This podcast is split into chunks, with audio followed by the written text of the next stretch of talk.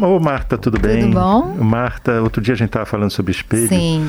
E eu estava lembrando como ele é um recurso usado não só no cinema, mas na literatura também, né? A Sim. primeira coisa que veio na minha cabeça foi o tal do espelho mágico, né? Porque o espelho mágico, ele é, na verdade, não é um espelho objeto. Ele é um outro ser, praticamente, porque ele, Aham. ele dá dicas, ele julga, Ele fala a verdade. ele conta a verdade dele, né? Dele, Na verdade, aham. mas ele fala a verdade, ele, Aham. ele às vezes vê futuro.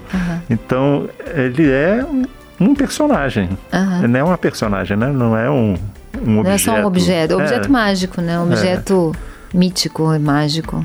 Isso é muito interessante. E, e tem aquele clássico, né? Do Narciso, né?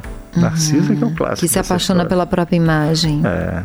E é, um, e é um castigo, na verdade, que é imposto a ele por ter ignorado as pessoas que queriam, a ponto da, da, da ninfa Eco ter morrido por Foi um ele, castigo, né? Quer Foi um dizer, como, castigo, como que é. o narcisismo acaba sendo uma prisão, né? De não É. ver o outro. Mas né? é um- é uma prisão que a gente cria pra gente, né? Aham. Porque na lenda, na mitologia grega, você pode estar atribuindo isso a um castigo dos deuses, Uhum. a Narciso pela arrogância dele, mas na verdade a gente é É, porque ele narcisista. fica aprisionado, ele fica empobrecido, né? Como tem na, na música do Caetano, né? Narciso acha feio que não é espelho, né? Pois é um é. aprisionamento em si mesmo, né? Mas, é, mas na, na mitologia você tem uma desculpa, né? É uma punição dada por outra pessoa. Sim. Na vida real não é, né? Na nossa vida atual não é. A gente é que se coloca nessa situação e se considera melhor que outras pessoas. Eu acho que é um medo do outro, né? Porque o que é outro, é, eu não domino, eu não sei, eu não conheço.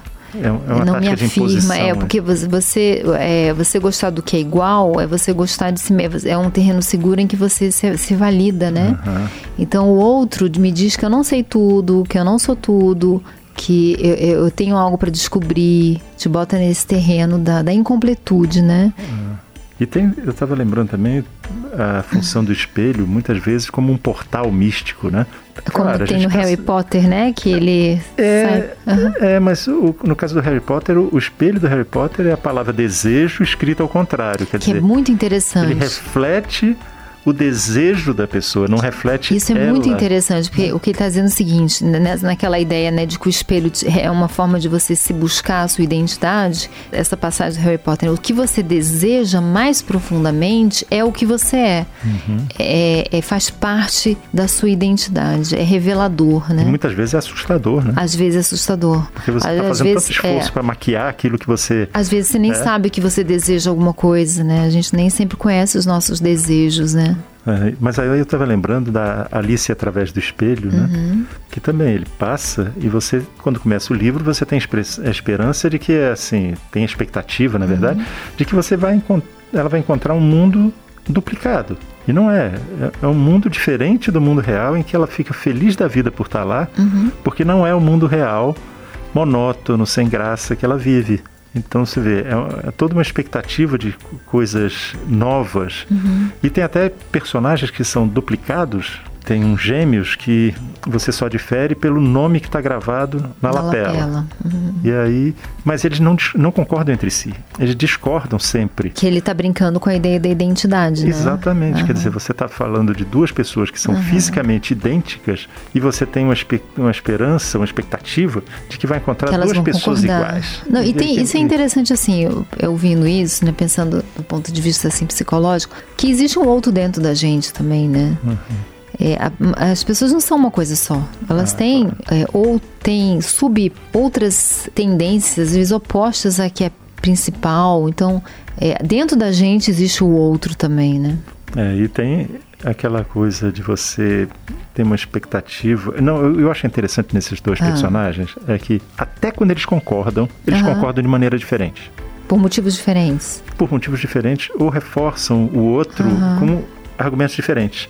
Então você vê que ele in- insiste muito nisso, nesses dois personagens, de que você está vendo um espelho dentro do espelho, mas na verdade você não está vendo uma igualdade. Aham.